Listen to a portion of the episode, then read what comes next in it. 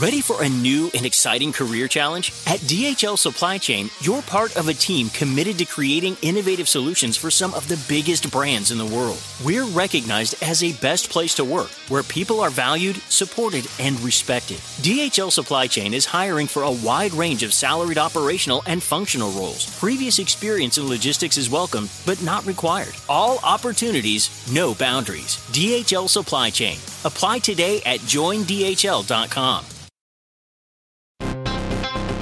All right, people, we all know the stakes of the 2024 election are high, whether it's keeping the Senate, taking back the House, or stopping Republicans at the state level. If you're ready to make a real difference, sign up for Vote Save America's 2024 volunteer program. And just to make it interesting, we're pitting you against each other. Vote Save America will sort you onto a team, east or west, and you'll compete with a community of other volunteers to maximize your impact on the ground with opportunities tailored to you and the causes you care about. The team with the highest volunteering stats could secure the biggest prize of all, the continuation of American democracy. Head to votesaveamerica.com slash 2024 now and get ready to organize or else. This message has been paid for by Vote Save America. You can learn more at votesaveamerica.com, and this ad has not been authorized by any candidate or candidates committee.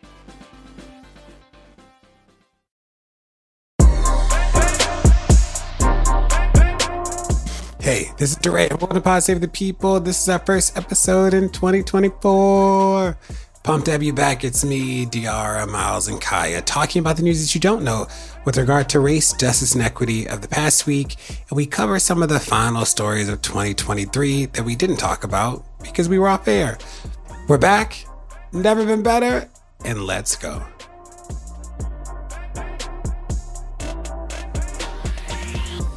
Family, Happy New Year. Happy New Year. Am I going to get some background like, yay, or Whoop, whoop, whoop, whoop. Happy New Year.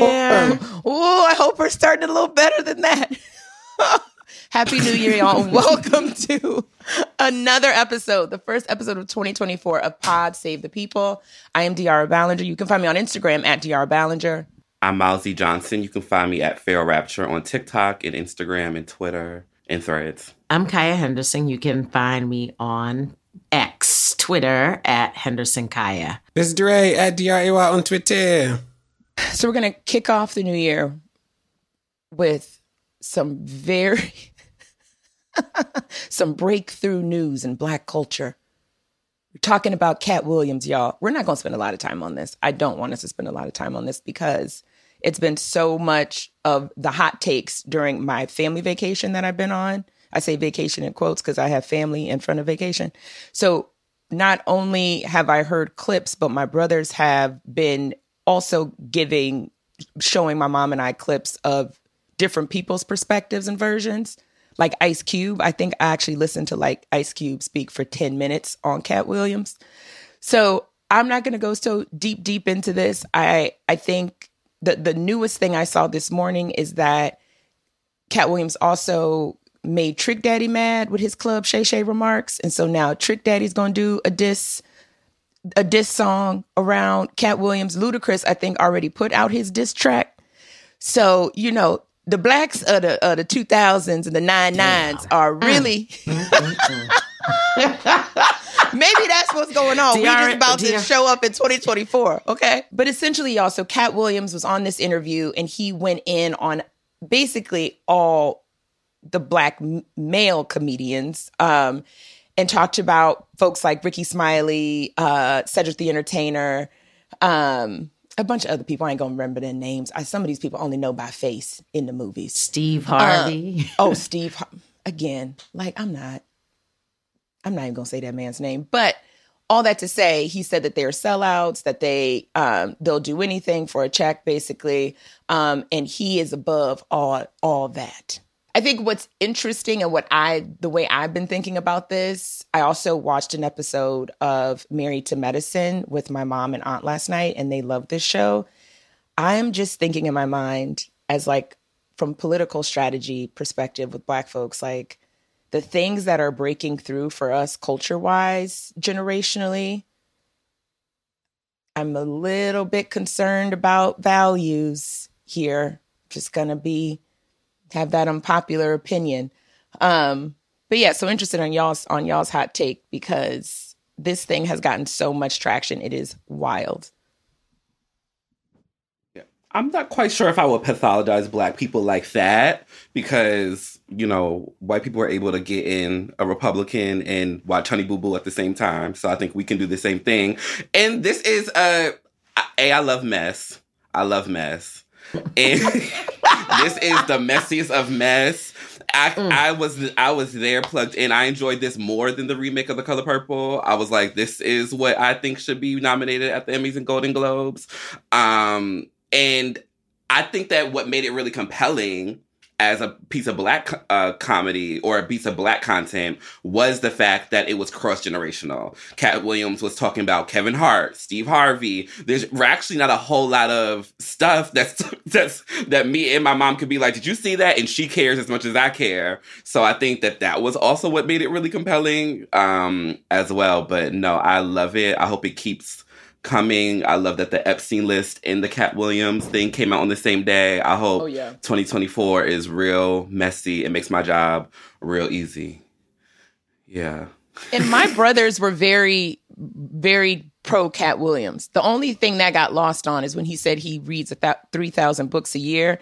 And then they did the math and they were like, in yeah. Possible. But he, he yeah, had we are he really liars ha- like that. I love that. he that. really had them until that, and then they're like, "Wait, well," uh, and I was like, "If that's that's what's giving y'all pause, oh, okay, all right." if y'all I'm trying to figure out I'm trying right to figure out where where I'm trying to figure out where I want to enter here. So I'll start by saying I think that this is the biggest marketing move that we've seen in a very long time. I think Katt Williams is brilliant, right? He's got a tour coming out and people are now it doesn't matter what he said, but because what he said was so it was so controversial and so culture stirring that like all his uh concert dates will be sold out, which is brilliant. Club Shay Shay had like 1 million listeners or viewers or whatever before this.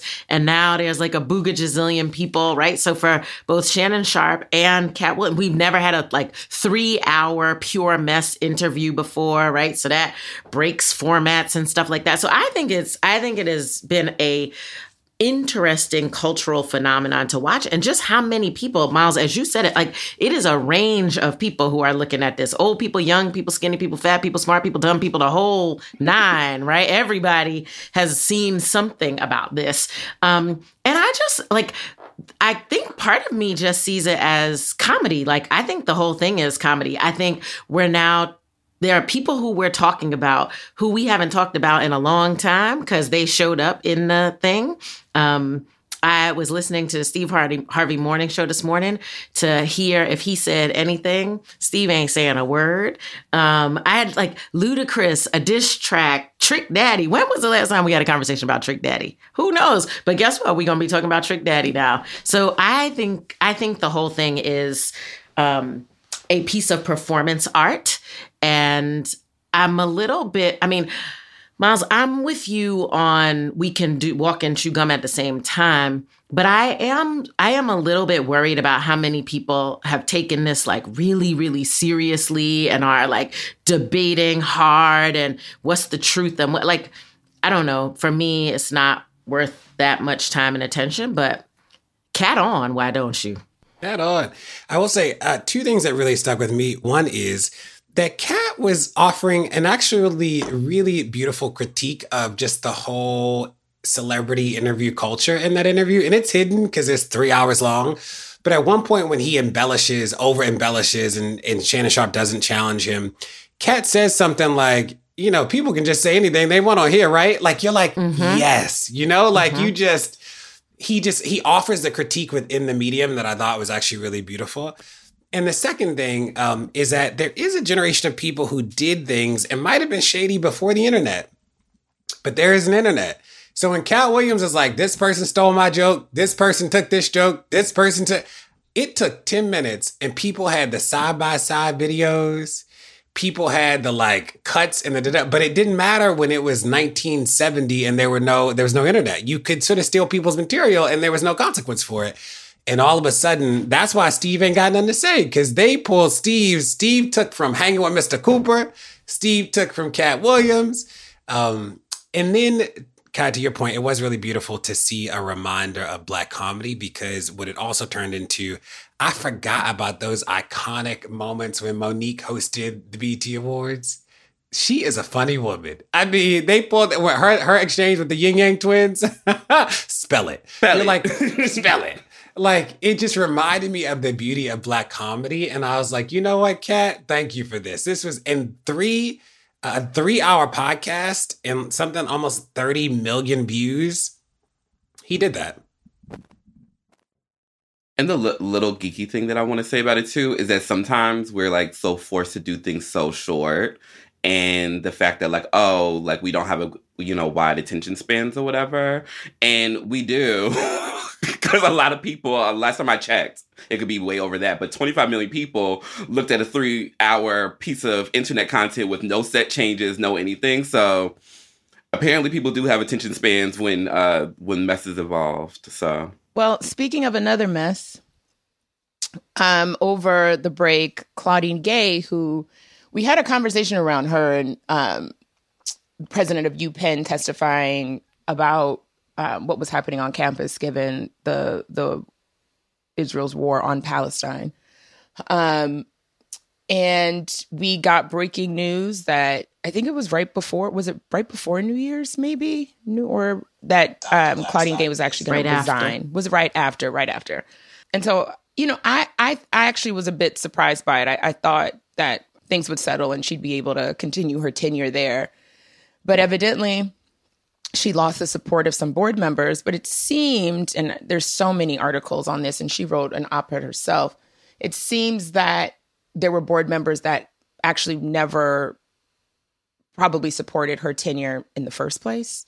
And so I think saw this as an opportunity to get her to step down. And there are a lot of conversations around, you know, them not seeing her be, as being qualified, um, and this sort of campaign against her um, you know, to show or to prove that she somehow plagiarized her work, um, even though Harvard did their own investigation and said that that wasn't true. And she has said countless times that that wasn't true and also has offered to kind of recite some of her research. Um, nevertheless, like that, just the, just the accusation of it has gotten so much wind and so much power that, you know, that was always also leveraged against her. At the end of the day, she wanted the focus to be less on her as an individual and more on how the school can move forward collectively. Um, so that's what's happening, and it's you know it's it's a it's a it's an interesting an interesting an interesting time but i think it just it it it really beckons for so much conversation one around race but also around race and leadership also race and leadership in white institutions um, so interested to hear what you all have to say because this also, like Katt Williams, has been everywhere. Who'd have thunk that these would be our two top black stories going into 2024? We have range as a people. There's a lot about the Claudine Gay situation. Um, but I think the thing that one of the things that's most interesting to me is how this thing happened, right? And I'm, I'm going to put Claudine Gay aside. I don't have an opinion on whether she plagiarized or she didn't or whatever, whatever. But this is not just about Claudine Gay. This is in the context of a much larger conversation, including the right wing who uh, has been targeting wokeism, DEI initiatives, and all of that. And they, um, targeted her as a DEI hire, said she was unqualified, and went on a full out campaign to take her down. Like, period, the end. And they're unapologetic about that, right? Like, there are articles about it. I posted an article on my Facebook page about it. I'll I'll send it in so that we can post it here. But literally, Christopher Rufo, who is the dude who sparked all of the anti CRT frenzy, was like, here's what we did. We targeted her we knew that all we needed to do was raise the doubts about her in the conservative media. And we knew that the left wing liberal people would then pick it up, have a feeding frenzy on each other, and kick her out. So we knew exactly what we, all we had to do was put it out and then squeeze, is what he says. And um, add to that, Bill Ackman, who is a huge hedge fund guy in New York, who's a Harvard alum who is has given, you know, tens of millions of dollars to Harvard, not Harvard's largest giver, but an influential giver, who was mad because he gave tens of millions of dollars and Harvard wasn't listening to his investment advice and she didn't pick up the phone when he wanted to tell her what he had to say about what she should be doing about the the you know war in Gaza.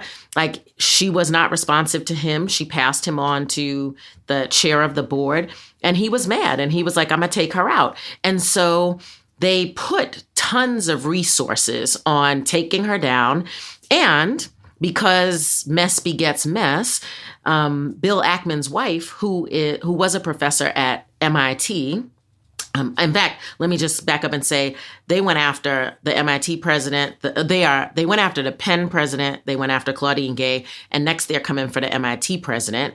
Um, in fact, Bill Ackman's wife is a former professor at MIT, and so Business Insider has done a big plagiarism study and figured out that Bill Ackman's wife actually plagiarized as well and there's more and more stuff coming out and Bill is like okay, we gonna play the plagiarizing thing. I'm gonna sick AI on. I, we don't even have to wait for newspapers to do this. I am going to build a machine, and we are going to investigate every the president of MIT.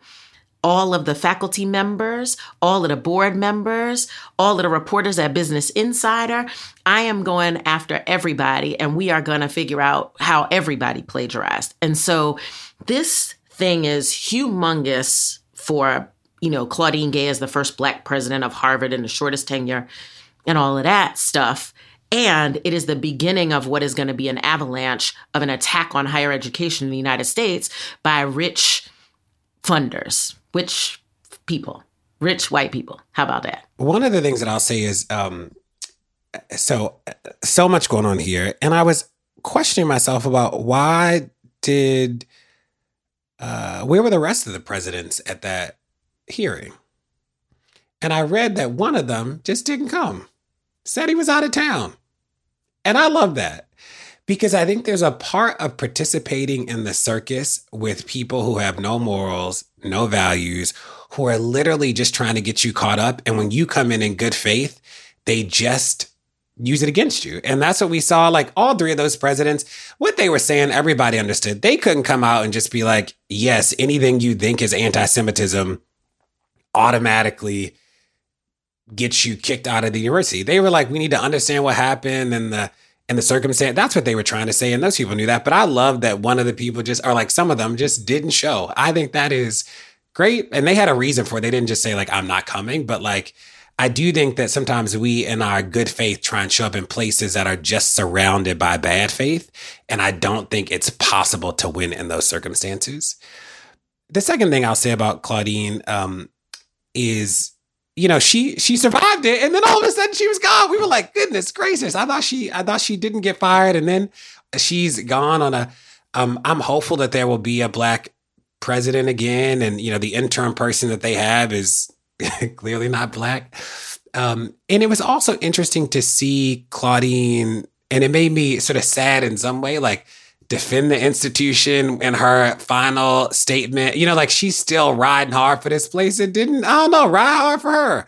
Um, and they and they knew her intent. Like they knew she was not anti-Semitic. If anything, she's out here, you know, towing the line around some of the Israel stuff. So, um, and they still threw her away. So I just want to say that out loud about like, you know, you come in trying to do all the things and do it right in a in a context that is not good faith and it's hard to win there.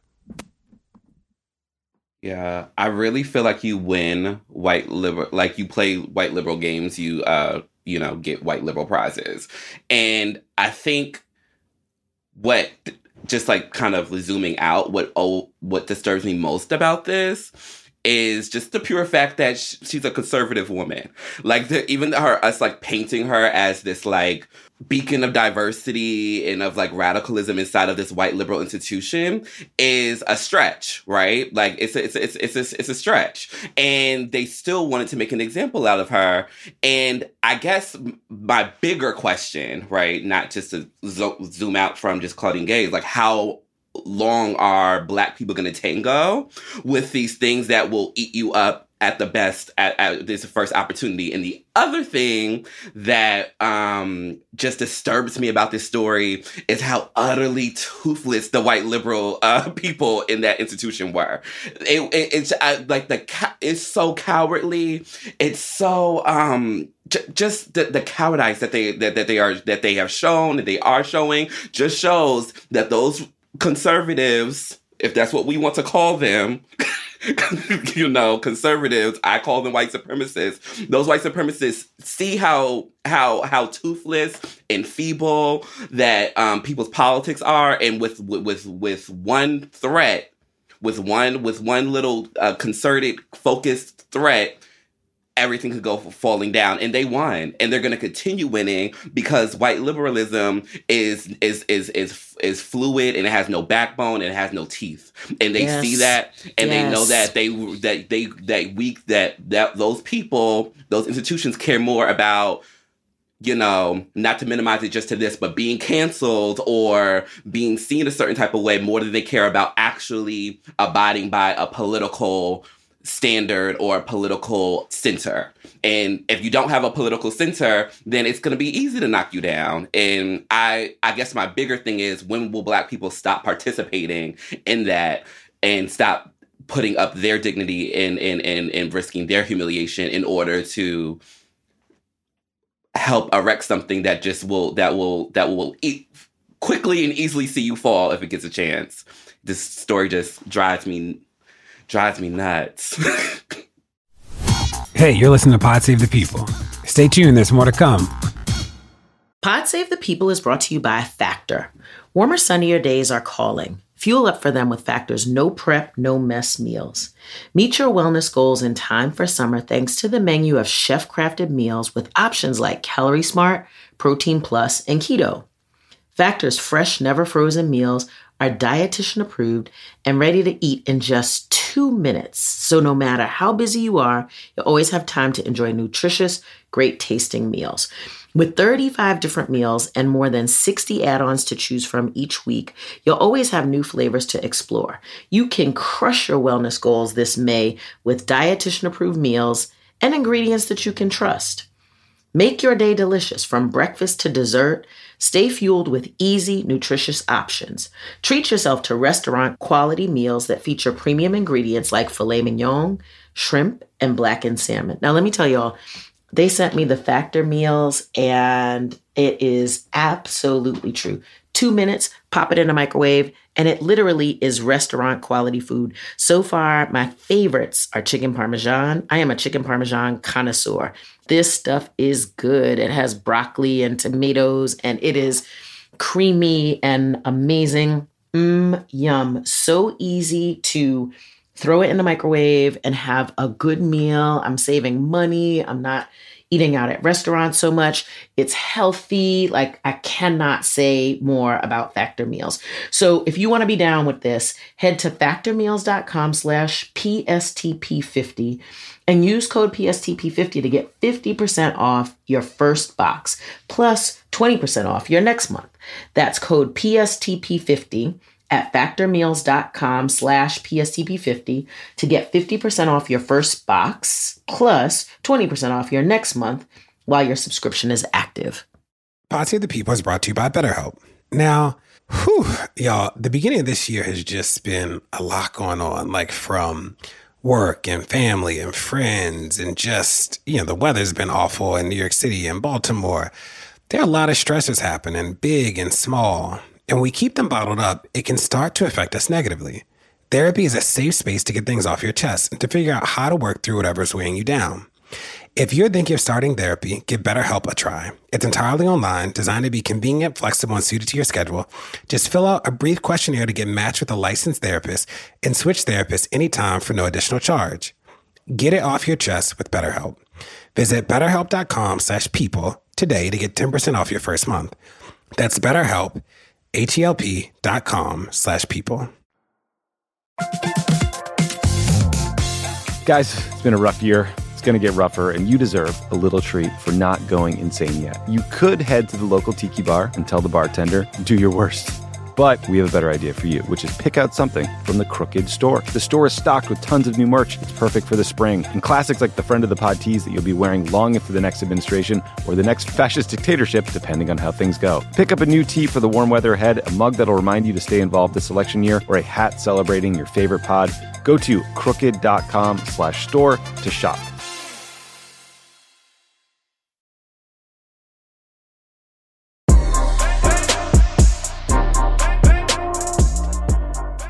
Well, speaking of white liberals, I'm going to move into the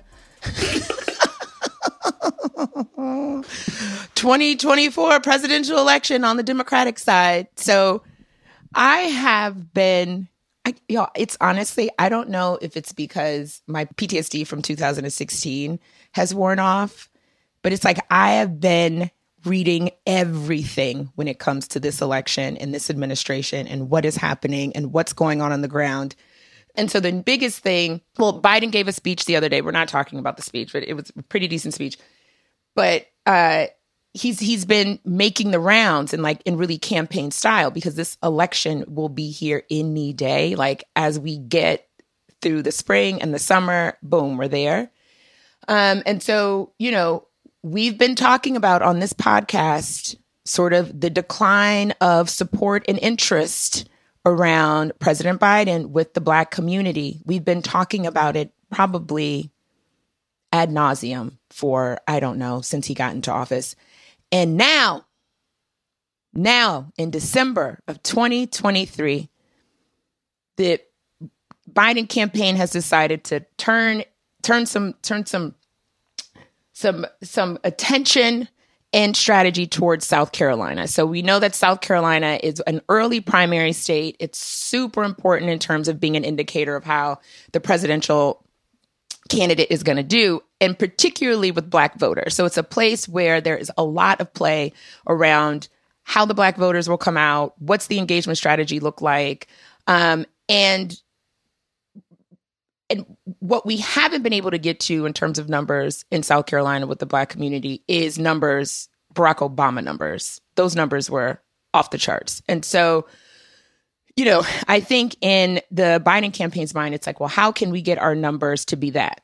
Well, you can't, number one. Number two, how, how can we start putting time and attention into the state and really, with this strategy around, we're just going to tell Black voters all the things that we've been doing for Black voters.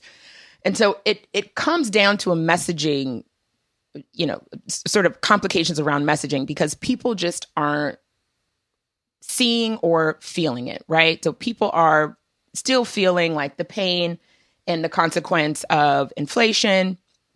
Um, and and so I think it, it really is hard for this message with the with the Biden campaign around we've done all these things and like economically everyone is doing better now when people just aren't really feeling it and psychologically not feeling it and not feeling connected.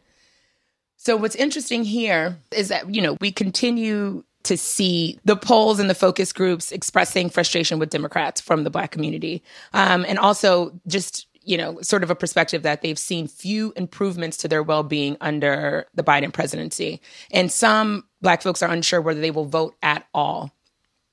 So, party leaders, particularly in South Carolina, among other places, um, are hoping for large showings at the polls when it comes to the primary um, so that they can broadcast to the rest of the country and the rest of Black voters that there is support for President Biden's reelection. And they want to use this to re energize and essentially like ignite momentum as as as we've seen previously, but as we go into 2024.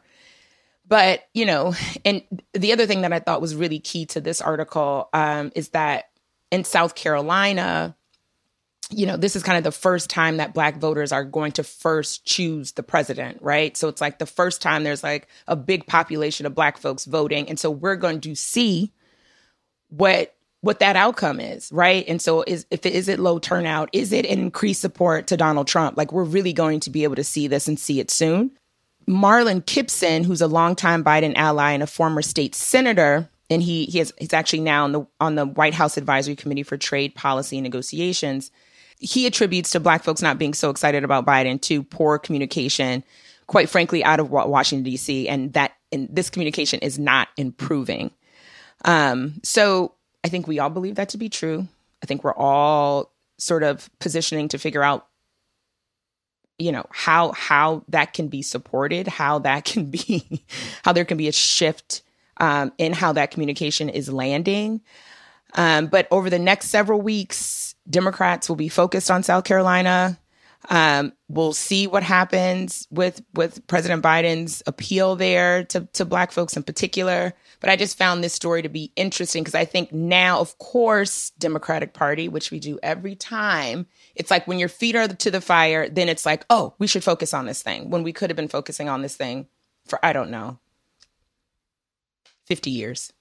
So, just wanted to bring this to the pod because you know we're going to continue to do more and more political um, thought and reporting as we get closer to the election. So I thought this one was interesting. You know what this reminds me of, and I wish it didn't? It reminds me of just kind of that like long term boyfriend you have and on and off. And then uh, uh, he, he yes. don't he don't he don't got the rent no more he needs to stay with you. And then all of a sudden, you the love of my life, and I'm back and baby, baby, baby, baby, baby. That's what the Democratic Party reminds me of right now. I just saw it a couple of days ago. The um, her uh, Karine, the the um, White, the White House secretary. I just witnessed her when asked and pushed about the COVID numbers, I just witnessed her say that's not something that we handle and that we do. We're letting each state handle that. We're letting each state figure those things out. And as hospitals are going, and then I look at the numbers and then I'm looking at the articles in LA Times. This is really good op-ed came out with LA Times, really talking about the surge and how come nobody's talking about it and how come everybody's getting sick. And I'm saying, well, the whole thing with Trump was he doesn't care about humanity. He's putting kids in cages. And then here we are dying, getting sick as well. And you're saying, well, the hospitals have to figure it out. So the one thing black people are, two things. two things are the one. One one thing about black people, we're not uh, we're we're, we're uh, we get to it. You know, we can pretty much hear BS. We know we we we have a really good gauge of when we're getting when we're getting jive. I sound like my mother when we're getting jived around something. So I think that's a big thing. And the other thing, um, the other thing that we are as well are people who are deeply um, interested in in in in in both political change, but we also are very moved by representation. So because Biden does not have that, because he's a white old man, so he doesn't have that move of uh, even when Obama was doing things and saying things, and even with the with the um with all the pushback from like maybe like a Cornel West or a Tavis Smiley or all that other stuff, there was still this kind of like look at this man and this woman inside the White House that really could move black people. Biden's not ever to have that, right? So the other thing that you have to do is really show us that you care and you having this black woman totally uh be so dismissive that just boggles my mind. That really boggles my mind. And we're not even getting into the palestine israel stuff which totally shifted me. Like i'm still like i won't know what i'm doing until the day before the election or until october of this year as far as voting as far as participating in the election because I, the the the guilt of in the in the in the in the in the messiness that I feel inside supporting him is just it's just profound, and um, it's hard to uh, pragmatic my way out of this this like kind of like deep moral um, conflict that's happening inside of my spirit, and yeah, for all those things to be happening, and then all and and and and for and, and for things to just be so dismissed, yeah, this doesn't feel right for me. It doesn't. Yeah, I, I can and, see why they're having trouble. and and Myles, I will say just as a clarifying point because this is something that I learned over the break too is that this campaign is really going to lean into the state parties, which isn't typically how it's done, right? And so I think it's going to be interesting to see even how the DNC really sort of builds an infrastructure or rebuilds an infrastructure because basically what happened y'all is barack obama did not use a dnc when he had his election so we've still been trying to rebuild the dnc for quite some time i don't know if anybody's told y'all that but so now we're really going to rely on these state parties and use the DNC as a vehicle for a lot of the campaign's infrastructure. And so these, it's a lot of work. It's like a lot to do across these states, and to not have and like and it's too little, too late. It's, I mean, let's yeah. hope it's not too late. But this, like this, this article is astounding to me. It really, if I wasn't worried before, I sure am worried now. Like, South Carolina is incredibly important because, in fact, in 20, I think it was in 2023, the Democratic Party voted to shift its first presidential primary away from Iowa to South Carolina. So this makes South Carolina the first for the Democratic primary season. And South Carolina literally shifted the tide. South Carolina, Georgia, Arizona, but South Carolina literally shifted the presidential campaign, the presidential race, the last time for Biden, in part because black surrogates went out, galvanized the South Carolinian community, and people showed up for Biden in ways that, like, the presidential race was not going his way until South Carolina turned, right? And so you would think it's the first. It is the place that delivered me. I'm going to invest a whole lot. we going to shore up our thing in South Carolina. This thing says there is a six figure cash infusion from the DNC. Six figures? That means that at best, they have given them $999,000 to do, uh, are you kidding me? Wait till look, wait till I do my news and talk about how much people are spending in Iowa. And you think about a less than a million dollar contribution in South Carolina to make that joker pop. The first time that the the I mean, running on a pose like this should be a what do you call it? Like a a, a home run. This should be a like a easy lob for these people. But and you telling me we're workshopping messages with black voters? Are you kidding me? Who are the people who have been on the ground. Who are the people that you should have been working with before? Where are the ladies like the Georgia ladies who literally turned that whole state purple? Like, are you kidding me? We don't have an infrastructure in South Carolina. And then the thing goes on to say we have little to no presence in Georgia, Wisconsin, and Pennsylvania. That's what happened to Hillary Clinton. Did we not learn from that? Like, what in tarnation is going on here? This is bananas. Like, it literally is bananas. I don't, I don't, I don't know jack about running a presidential campaign, but but I do know that places like Georgia and Wisconsin and Pennsylvania matter. I know that when we did not show up there before, when Hillary did not show up there before, nobody voted for her. So what what do people think is going to happen? Good googly moogly. I neither uh, do they listen, apparently, honey. Well, you got it. Yeah, and they're just starting to open offices now, from what I from what I've been told. So Jesus. yeah, a lot. We're just getting in to these states. But Myles said it, right? Myles said it. This your boyfriend who shows up when the rent when he don't have the rent money, and we gotta stop treating black people like this. We have to stop. Like anyway, DeRay, I'm sure you're gonna have something really profound to say because. Mm. Yeah, I just want to say that um, I do think so much of this is like the infrastructure stuff, and it's like the storytelling piece. The Karine, um, the press secretary, to me her dismissiveness was actually shocking. Like I was shocked because Biden's whole thing was I'm gonna do COVID right. I'm a I'm a really do it, and, and then to just like it wasn't even like a hey I hear you, but we try. It was like there was a tonal dismissiveness that was sort of weird. You're like, well, that is that's not what you want. The second thing I'd say is that I see the Democrats not being able to. I think Hillary did this really well and she got punished for it. So maybe people are scared. But Hillary was like, the people are crazy, don't vote for crazy. Like it was, she didn't sort of like, she didn't go in the middle. What did she call them? Deplorable? Like she, they are deplorable. Like she sort of said the thing out loud. And I do think there's something happening with the left that like, I do think we need to like paint the picture black and white or like give people like, you know, do you think that kids deserve school lunch or not? Like, and I feel like the messaging that I hear is like so middle of the road and nuanced and, and like, I don't know. I really worry about and that. They also don't put him in black spaces, right? They send Kamala. So whether well, I don't know if he's really the storyteller we need at this moment because I was at the White House and he is whispering.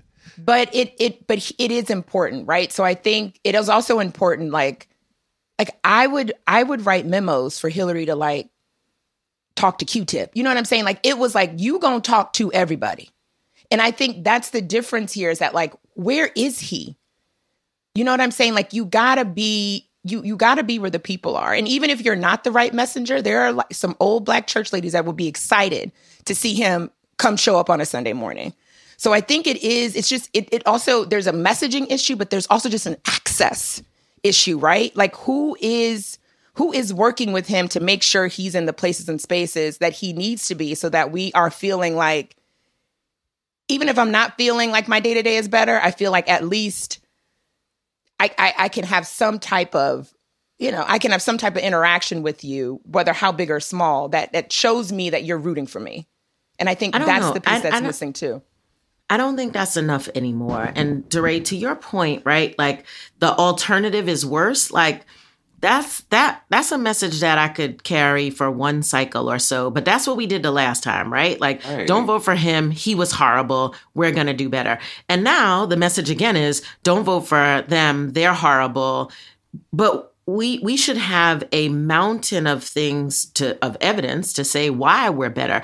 We should be running our own race, not running against the other. And so I, I, just think that people are like, okay, we did the the alternative is worse once, but show me something. Cause my paycheck ain't right. My groceries are higher. And and you know, we've talked a lot on this podcast about all of the positive things that the Biden administration has done, but that the message is not getting through.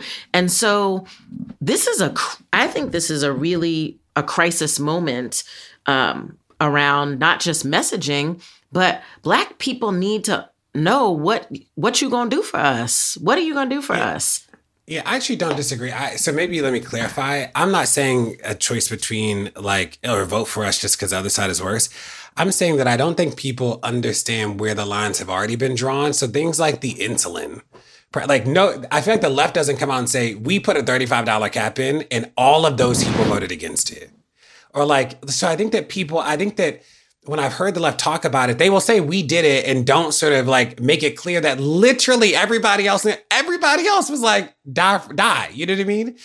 And be in the absence of telling a story like that, I do think that people don't rack the wins up. I don't think that people understand even this, like whether you like it or not, what has been done, the the loans, or like hasn't said, you know, I could do this, but the Supreme Court, like I think there's like a simple storytelling about even the good stuff that's happened that I think is sort of lost in these weird briefs and stuff in a way that is not getting through. And I find that with pe- people, you know, call me some, my aunts and stuff will call my aunt and will call about some policy stuff. And I'm like, girl, I, that is, you're right. That I don't know how you would know the answer to that. I don't, I don't know. You know, you're not watching CNN all day. Like that makes sense to me. Um, so, so I am worried on the storytelling piece. Yeah. And I, and I think the storytelling piece, just real quick, I think the storytelling piece, yes, is important, but it's also Yo, this man doesn't have a familiarity with black folks. Because even with Hillary, it was like, but Bill. Even with Barack Obama, didn't nobody know him, but he was black. So I think there is a cultural piece that's here that's missing. And that's when I talk about accessibility, when I talk about him presencing himself. I think that's important because it's almost like you're introducing yourself to black people. And all these and, and part of it is the messaging of these accomplishments, but also it's like, and Myles, I think this goes to your point around Palestine. It's also what you've done before. This is a man that's been in public service for like 60 years. So it's like what what is the full picture? Like who are you to us?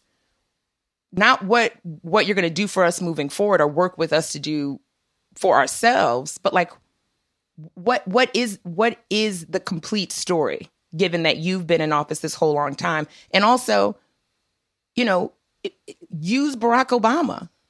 You were his vice president. I would be saying that would be my campaign speech. I was his vice president. So, not completely, but you know what I'm saying? Like I think there is some there's just something there's something cultural around something that's missing here. Something that the miss around the touch and the access from from my perspective and I know we have to um move on shortly, but also I think it's weird to see, and uh, you know I'm 32, which is which is not quite a spring chicken, but I don't want to pretend like I was just like totally present for 90s politics. Um, but it's weird to see the right get progressively more right, and for the left to stay in this very center center left place that's actually just seeming like conservatism to other people. And now that we have these things like um like COVID reminds people of HIV AIDS when it comes to the dismissiveness. So it's not of course they're not the same, but there there are parallels to be drawn. Um, I think Israel and Palestine, the the those things really remind people of these kind of um uh, line in the sand situations that really separate people from from um, conservatism to leftism, and it just feels like Joe Biden is really pretending like it's 1998, and it's not. you know, it's it's really not, and it's and it and it's and it's interesting that I totally get the whole AOC and all those like newcomers and all that rift, but it's interesting to see an administration who seems to not have absorbed any of that outside of the representation. Didn't even didn't didn't absorb any of the Bernie Sanders stuff. Didn't just just is just saying nope. It's 1996 and we riding out and you know we we we we we need more i don't want i don't i hate how extreme sounds but we need more extreme left ideas it's not even extreme language. it's just it's just right it not right but it, it's just like the present like we need Yeah. present time communication around what we're doing Don't go anywhere. More Pod the People's coming.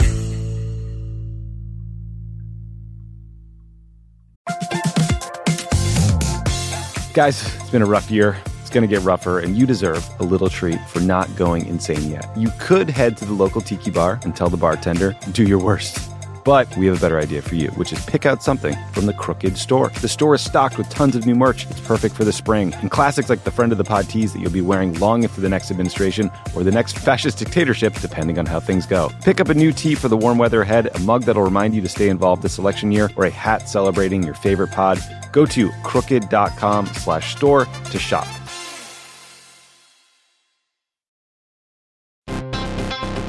All right, people, we all know the stakes of the 2024 election are high, whether it's keeping the Senate, taking back the House, or stopping Republicans at the state level.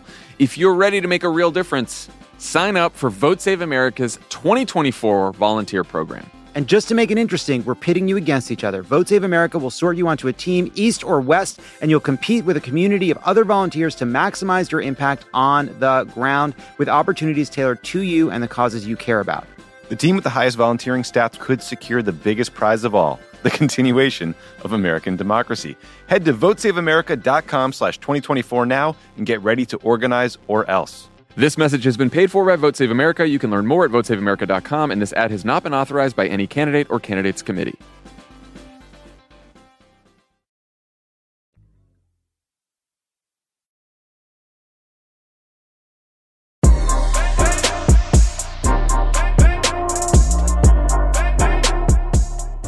Continuing the thread of political parties ignoring black people, let me take you to a week from today, ironically, which will be Dr. King's birthday, when Iowans will go to the polls to vote in the first Republican presidential caucus.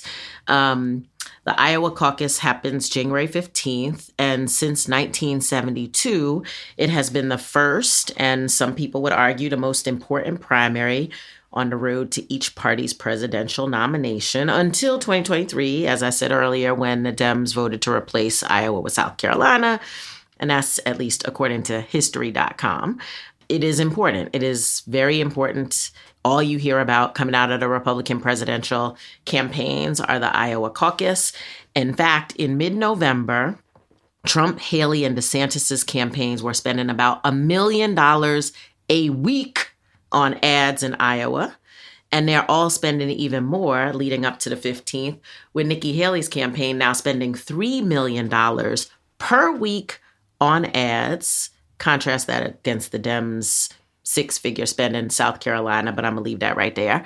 Um, I also want to underscore the importance not just by how much they're spending, but by how much time the Republican presidential candidates have spent in Iowa. So, Mr. Trump has been at over 30 events and 18 visits to Iowa since March. Um, Nikki Haley has held about 62 events. Ron DeSantis has appeared at 138 events since May, and he's visited all 99 counties in Iowa. And uh, Ramaswamy, Vivek Ramaswamy, also visited all 99 counties, and he has held more than 250 events in Iowa. So this makes it especially insulting that not one of the Republican presidential candidates can make time to attend the nation's oldest minority focused presidential forum, the Iowa Black and Brown Presidential Forum. Say what now? Between 30 and 250 events in Iowa, visiting all 99 counties, and you can't go to the one Black and Brown Forum. The Black and Brown Presidential Forum focuses on issues of nas- national significance like crime and education and the economy, and it gives the presidential candidates an opportunity to tailor their messages specifically for communities of color. It was founded in 1984 by Wayne Ford, who was a black former state rep in Iowa, and Mary Campos, an Iowa based Latina activist. You know, it's the black and brown get down, to quote my friend Mary Moran. Um, and since the forum started 40 years ago, they've extended invitations to Democrats and Republicans, but only Democrats have participated so far. Huh? Like a presidential forum aimed at the black and brown communities, and only Democrats have participated in Iowa. That tells us a lot. But this year it was supposed to be different. Uh, Mr. Ford expected that things were going to be different because the Republicans have been talking about how much they're courting minority voters. In fact, the Iowa GOP chair initially said that Republicans were, quote unquote, especially keen to engage in conversations with groups like the Brown and Black Forums of America. Note the wrong wrong name of the thing, but that's okay. About how bold leadership and ideas can benefit all Americans regardless of race. And then nobody showed up. Nobody accepted the invitation. Um, since Republicans lost 46 of the top 50 cities in the last election, you would think that they would take advantage of this opportunity. And maybe they're not because the exit polls are showing that black and Latino men are shifting towards Trump. So maybe they don't think this is this this is important. They've also failed to hold many, if any, um, events in predominantly Spanish speaking communities in Iowa. So I brought this to the podcast because I thought it was, um, you know, my grandmother always says, you know, um, uh, I can show you better than I can tell you. And the Republicans are showing us better than they're telling us how they feel about minority voters in what is the most important presidential primary for them so far, where they're spending millions upon millions of dollars and lots of time, and they can't out allocate any of that to black or brown communities. Thankfully, the Iowa caucus is not the best predictor for the presidency. For Republicans, since 1980, only once did the winner of the Iowa caucus win the presidency, and that was George W. Bush. So maybe it doesn't matter. Maybe we should just not pay attention to Iowa. But I think that at a time where Black voters are really trying to figure out who represents our interests and where we should be voting, um, this to me was a clear signal that the GOP is not it although De'Ara's article told us maybe uh, I don't even want to say it out loud. Um, y'all, the, the, people got to do better by us. The people, I mean, we saved this country over and over and over. Don't get me started. Okay, anyway, um, yes, no Republican presidential candidates going to the black and brown get down in Iowa, and I thought you should know that. Well, you, well, you know. Okay, so how I see it is right now, we're witnessing almost like a political cult. That's how I feel. That's how I feel. And I think because I'm now an expert on cults because I was sick with COVID. So I was watching cult documentaries for two weeks straight. So now I'm an expert, PhD in cults, y'all. Um, but now that I know that a cult is at its actual highest power when it does not need uh, the, the marketing plan when people are just gravitating towards it because they're either sick of their life or because things are so bad or they're like searching for it. And that's how I kind of feel about Republicans. They don't they, the, the GOP don't need to do that because they don't need to do that. People are people who they're not even censoring are being converted. Um, the the, uh, the, uh, the, opponent is is is is uh, cannibalizing themselves everywhere they go. So I don't I, I'm not fooled by thinking that most people on that side want to win. They don't really care. So they would do it if it works, but it doesn't, so they don't care. it's not it's not just this moral political like it's the right thing to do no matter what happens. They don't care and they don't need to do it and they're still getting people who are brown and black who are being converted, which is a, which is a surprise for them because they're really honed in on a certain demographic being empowered and um and and and and energized to go vote. So if we get anybody else outside of that, it's all good. So it, it, it, when I think of evil genius mode, I'm like, yeah, I would, I, I would be like, yeah, let's save the money. Like, let's, let's, let's not waste our time because, because we, we really don't care. This is a random thing that makes you think about it, but we have a lot of work to do with political education. And this article made me think of it, especially with regard to race. Is that I don't know if you saw, but Nikki Haley, um, filled out that she was white on her forms when she ran when she, to be president. She filled out the box that said white. Nikki Haley is not white, everybody, just so you know. So I posted a picture of Nikki Haley's family, completely Indian family, on Instagram. And people wrote me back being like, really? They were like, Nikki Haley's not. I'm like, you thought she was white? I'm like, what? They were like, we had no clue. And I'm like, oh my, I just, I did it actually because I was annoyed at the news article about where she said she was white. Like, I thought it was so obvious she wasn't white. And then it wasn't until I posted the picture that I was like, oh, th- people really don't know. And then, Kaya, to your point around the dollar spend, I actually had to go get something notarized. So, Facebook, one of the fallouts from Cambridge Analytica is now to run ads, you have to like verify that you're uh, who you say you are. And it expires. So when mine expired, I had to go get a form notarized. So I'm sitting with the notary and she's like, Why do you have to do this for Facebook? And I'm explaining Cambridge Analytica, the whole scandal to her. And she's like, Never heard of it. Didn't know it was a thing what did Trump do with Facebook? And I was like, oh, we got more work to do. She literally was just like, I didn't, I was like, you know, they so they like hacked the psychological profiles of everybody. They did this intense targeting. They poured a ton of money into it. Like, and she was like, yeah, never heard of it. And I was like, okay.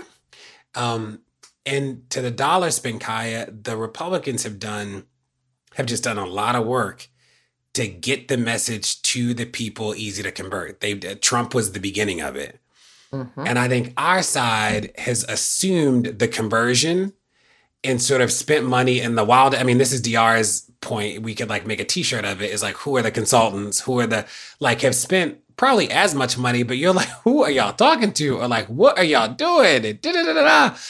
And um, and here we are. So yeah. And I'm not surprised by this at all. One, Republicans, I, unfortunately, black and brown voters are coming to them. They don't got to go to where they are. Now, the difference, and I, this is why I keep talking about showing up and access, the Dems need to be in those spaces, right? So we need to make sure that we are continuing to show up. So this this one doesn't it doesn't surprise me at all. And also you have to think about the context of Iowa. And this is why you know, arguably there are many people on the on the progressive side that are like, why do we count Iowa so much anyway? When one, there aren't a whole lot of black people there, and the black people that they have there, they over incarcerate. So I think Iowa's like sixth in the nation on over incarceration of black folks. Um, I think there's Dre, I think they also like it, the whole thing where they make folks that are incarcerated pay to be there. It's it's it's Iowa's like a wild, wild, wild place when it comes to racial disparities.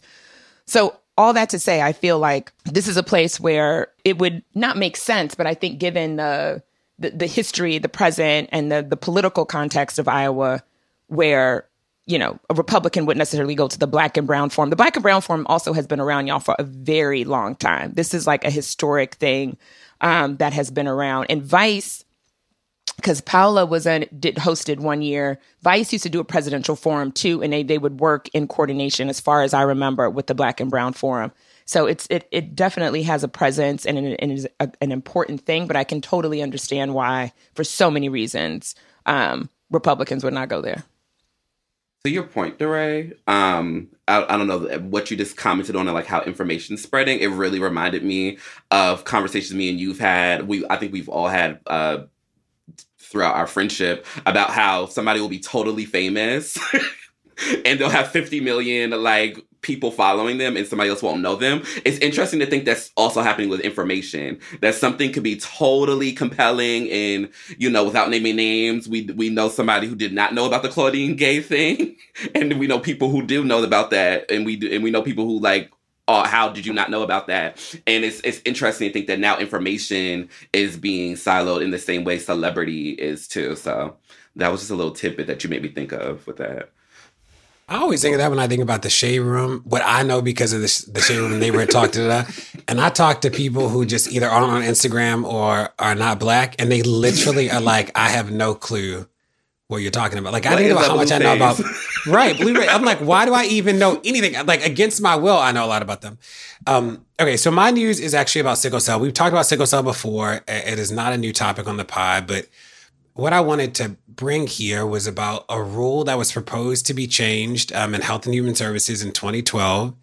It was went into effect in 2015 and had really intense outcomes for the approval of sickle cell treatment for kids. So we've already talked about before, and, and listeners maybe already know that Black people are overrepresented eh, with sickle cell disease. The latest numbers say that about one in 365 kids are born with sickle cell, Black kids are born with sickle cell in a given year. Um, but what Health and Human Services said they were doing was streamlining the approval process, streamlining and updating um, the the rules around reimbursement with regard to sickle cell and other blood diseases. And what it turned into uh, is that there was this belief amongst lawyers that the denials were going up, and this group filed a public records request with um, the Social Security Administration to get the non-public data about denials between 2011 and 2020 and they were right. From 2011 to 2015, the denial rate for child sickle cell cases averaged 62.3%. In the years following the change, the rate soared to an average of 76% over five years. And then, um, and what they say is that about an estimated 1,400 kids who would have qualified under the old standards have been rejected under the new requirements.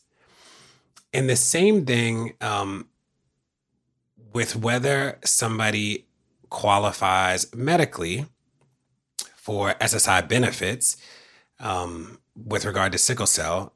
Before the 2015 rule change, 41.4% of children with sickle cell disease who made it to step three had their applications approved. In the years following, the rate dropped to an average of 27.2%.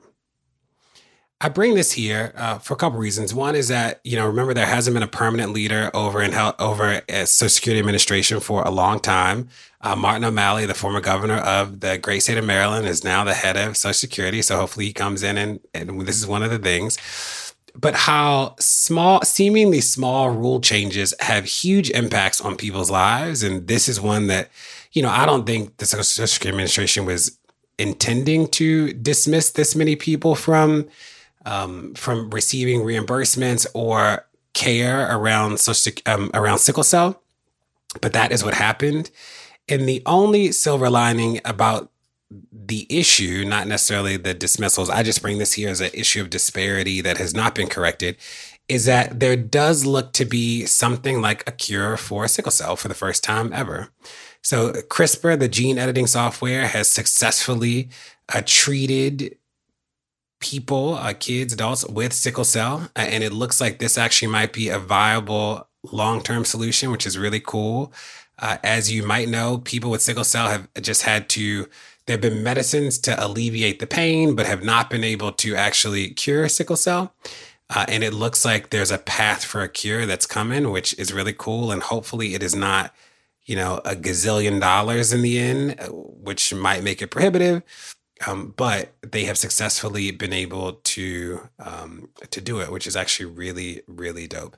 And I say hopefully it's not too um, expensive because it has been expensive so far. So one of them cost two point two million dollars for one time treatment, and the other one cost three point one million dollars for a one time treatment.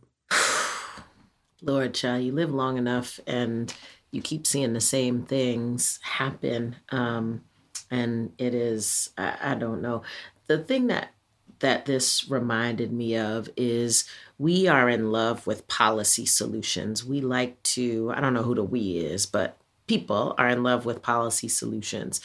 We feel like if we just write the rules differently, then everything follows. And that is so not often the case. And so these people who thought they were doing something, I don't know, literally undid the thing that they were supposed to be doing.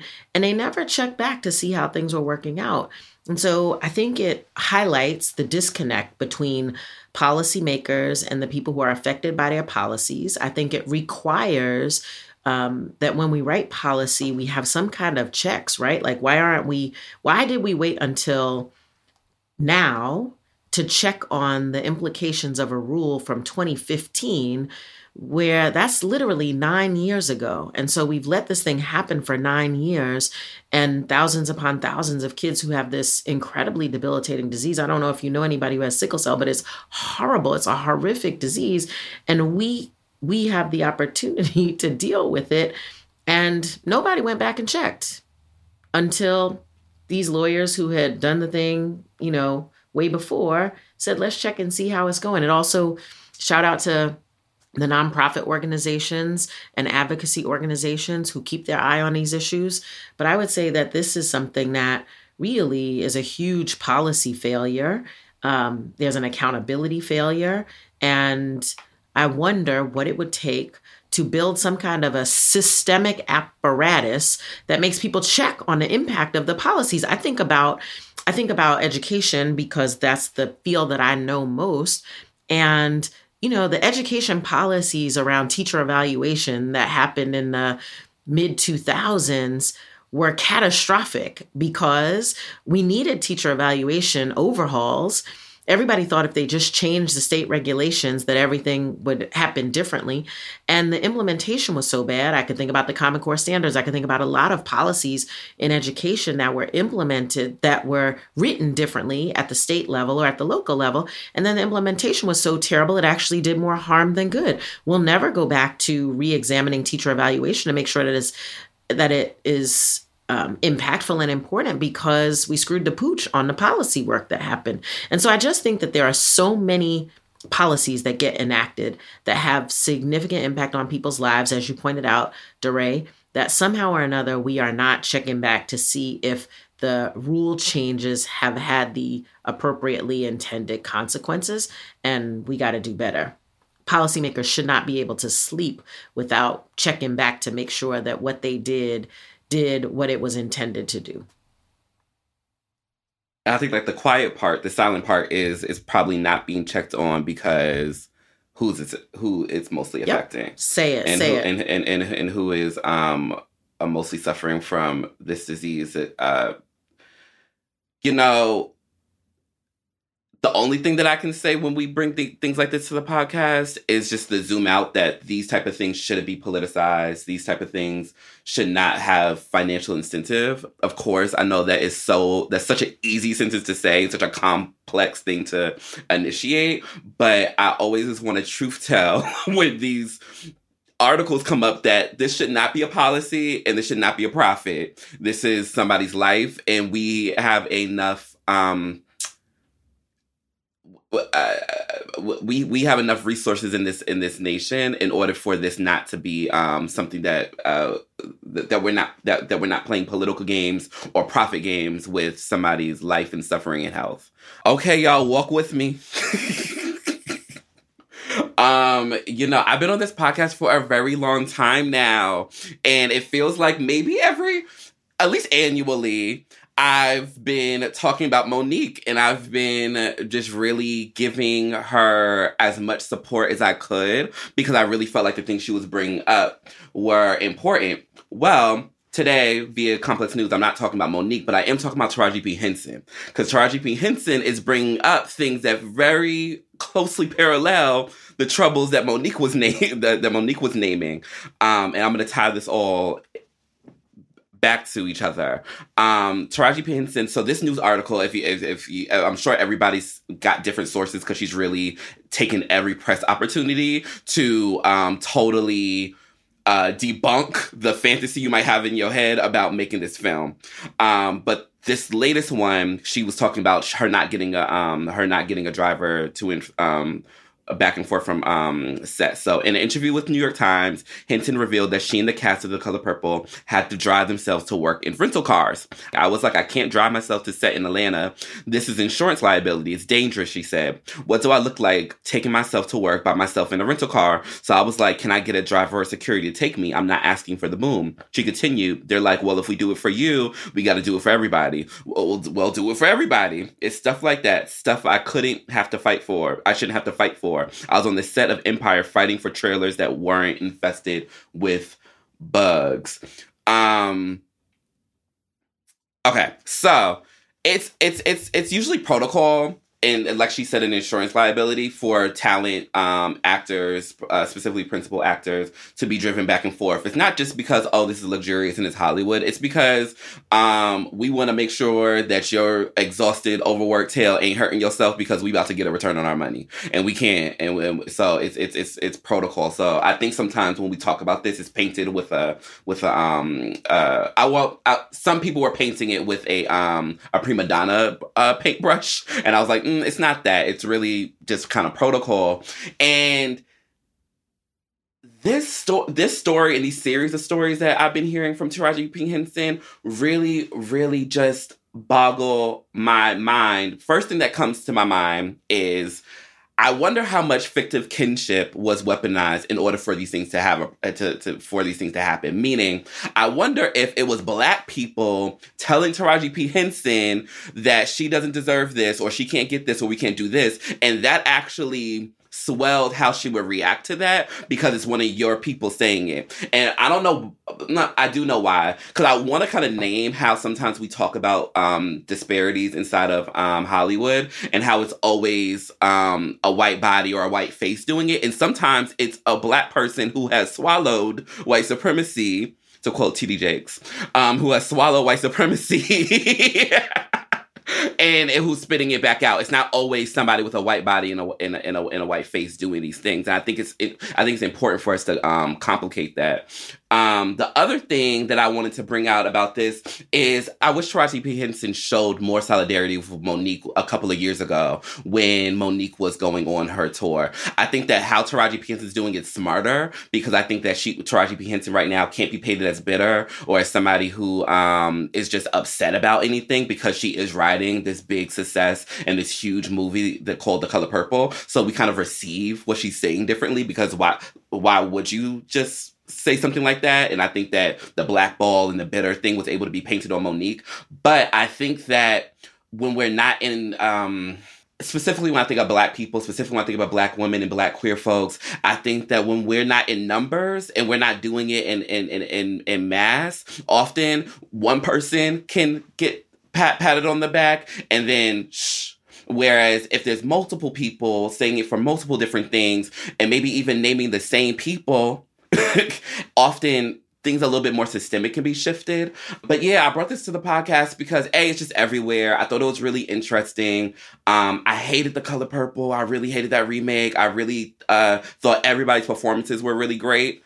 Um, but I thought the writing and the director to directorial choices were really disturbing. And it makes it even more disturbing to think that y'all didn't even have fun. They had more fun on Mamma Mia than y'all did. So not only was this not a good you know, for me, not a good, not a good remake, not a good remake, and I think that there was so, so many just, um, just, just, just poor choices made. But at least I could, in back of my head, I could say, well, at least they were having fun, child, and everything was going good, and they got made some money. But from what I'm hearing, the money wasn't that long, and the fun wasn't that high. So I would push more black people to say no when the check when when you when you when you're when you're seeing that you're being undervalued the first time, don't even get into the ring when you're being undervalued because it doesn't get better. You don't you don't magically get um valued in the middle of a thing when you entered it being undervalued. And even if they do say, okay, we're gonna get you that, we're gonna get you this much more money, there's still gonna be other things like Taraji P Henson. That is a that is a walking gold statue. She should not be driving herself anywhere at any time, let alone to uh to, to her own films. Like, no, it's just mind boggling. So yeah, I want to hear y'all's thoughts. Well, first, anytime she's quoted in an article, I can actually hear her voice in my head as I'm reading it. So I just listen, I love Taraji. She's a DC girl like me. I've been following her forever and I'm such a huge fan. And so so so much of this cuz I unlike Katt Williams, I didn't sit there and watch the whole thing, but I watched this interview and she's it's heartbreaking because there's so much pain because she's worked so hard against so many odds. And she's like, you know, Taraji's a, a trained actress. Like, it's not, you know, she's, so I think, I think it's always begs the question of like, when you do all the things you're supposed to do, and then you're still left devalued and still left making less and still left like, uh, you know, I just feel like she's so bruised now by Hollywood. Like it's just it's just so sad. And, then the other stories I heard too of like how much of a mentor she was on this set when it came to Fantasia and helping Fantasia, you know, not take Celie home with her. And it, it so it's just it just seemed like Taraji was the person who was producing and so much in, in, in, such a way with this film and making sure that everyone felt held and protected and the fun that they did have was fun that she was facilitating. So I think you're right, Myles. I think I think that's probably what is so profound about this is that I think it's like, oh, this is going to be amazing and it's going to be a black cast and it's a black story and such an important one.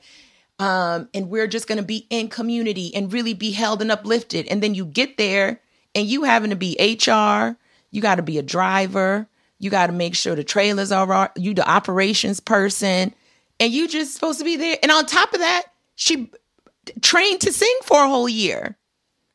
You know, it's just the the the labor is just I think what came to me as I have been watching as I watched the interview and have been seeing what's come out since two things that this made me think about. One, I identify completely with Taraji's um, comparisons to, you know, her value versus other people's values. Um, walk a mile in a black woman leader's shoes and you have been undervalued. I remember, you know, them telling me that I should make literally, you know, I don't know, something like $85,000 less than my predecessor when I was at DC Public Schools, even though I had more experience and yada, yada, yada. And I was like, okay, let's go to court with that. Um, and then it got fixed real fast. And so I think this is par for the course as Black women leaders. We're always undervalued, we always have to fight. Um, the thing that this left me wondering was what is the audience like? What is the right lever to get Black women paid differently in in um, in Hollywood because I don't I don't think that it is like I think that the appeal to the broader culture, right? Black women should get paid more. Like we can sympathize with Taraji, but we're not the people who actually can force change. I don't think. Maybe we can. You'll tell me that we can but like I the thing is I wonder what it's going to take to make people I mean Myles didn't say it but he said it like this is Oprah the black lady who produced this film and so you would expect that at least in our own communities, we would be recognized. And I didn't watch the Danielle Brooks clip, so, you know, I think Oprah swooped in and fixed it or whatever, whatever. But the fact that we're even in this situation on a Black production feels not okay. And so who what is the right lever? What pushes Hollywood studios to do right by people? What pushes casting agencies to do right by people when they're negotiating people's contracts? I'm not sure that it's the like broad PR campaign, oh my gosh, we feel so badly for Taraji because let me tell you my cousins with them were like Mm, okay, Taraji, you still make way more than most of us, and so we don't feel sorry for you, right? And so I think that there is um, a question around what is the appropriate audience or what are the ways that we can actually push change. I think you're right, Myles, that it is different when groups of people come together. Like I think about what the Hollywood Writers Strike was able to accomplish when writers came together and did this. But I, I worry right now that Taraji is out here on her own sort of saying the thing and making the complaint. And just like many of these other Black women that we've talked about, as unprotected in a space that wasn't created for us and isn't going to get what she wants out of this. There are going to be a bunch of studios that are like, oh, she's so difficult. She is the one who wants clean trailers and blah, blah, blah, and whatever, whatever. And they're not talking about the fact that that's par for the course for other people. I just worry about how we push change without making leaving black women on the sacrificial altar because I feel like Taraji has sort of thrown herself there, and there's no guarantee that with this level of candor and transparency that it's going to pay off for her in her next movie. I hope it does, but I want to figure out what are the other ways that we can support pushing studios and agencies to do something different by black women without, you know, Taraji bearing the brunt of this. Yeah, I was struck by Danielle Brooks. Um, she also addressed this in in another interview where she was like, you know, one of the reasons why she didn't say anything in those in the in that time before Taraji sort of stood up for all of them was because she it was the I'm happy to be here. She was like, I didn't know. She was like, this was one of my, you know, she was a TV star. This was one of her first feature films, and she was like, I, you know, I don't know what the how I work here, how the rules work, and and we really do get played sometimes by that process. And I don't know if you saw, but yesterday on the red carpet at the Golden Globes, Oprah actually addressed this head on and said, you know, I know people have um, seen Taraji's interviews. She was like, I know my, I, I was told my name was trending last night, and let me just clear up some things. And Oprah said, you know, I was an EP, so I'm not there. I'm not making nobody's decisions about whatever. But the moment I heard things are going on, I addressed them. And she was like, you know, this Warner Brothers is the decision maker. They set the salaries and they they sort of and the moment that I realized something was off, I stepped in and she was like, you know, Taraji would say that to you. I'll say it with you. She was like, why would I on a movie like this, you know, go out of like, why would I not protect people? I didn't know. And I, I bring that up because it goes back to what we always say in organizing. It goes back to Kaya, your push is that like good people do not really matter in a structure that's broken. Like if the structure doesn't change, good people are going to exhaust themselves trying to keep everybody up the flow. So Oprah was a good person in a structure that's broken, and she up here having to get people food, having to get them cars, having to, and you're like, that just is not a sustainable thing. So I'm interested in in somebody who knows more about film and, and TV thinking through what the structural fix is here uh, so that we don't need to rely on good people being in the room to alleviate or mitigate the damages of a broken system. Well, that's it. Thanks so much for tuning in to Pod Save the People this week. Tell your friends to check it out and make sure you rate it wherever you get your podcast, whether it's Apple Podcasts or somewhere else. And we'll see you next week. Pod the People is a production of Crooked Media. It's produced by AJ Moultrie and mixed by Evan Sutton. Executive produced by me, and special thanks to our weekly contributors, Kaya Henderson, De'Ara Balenger, and Myles E. Johnson.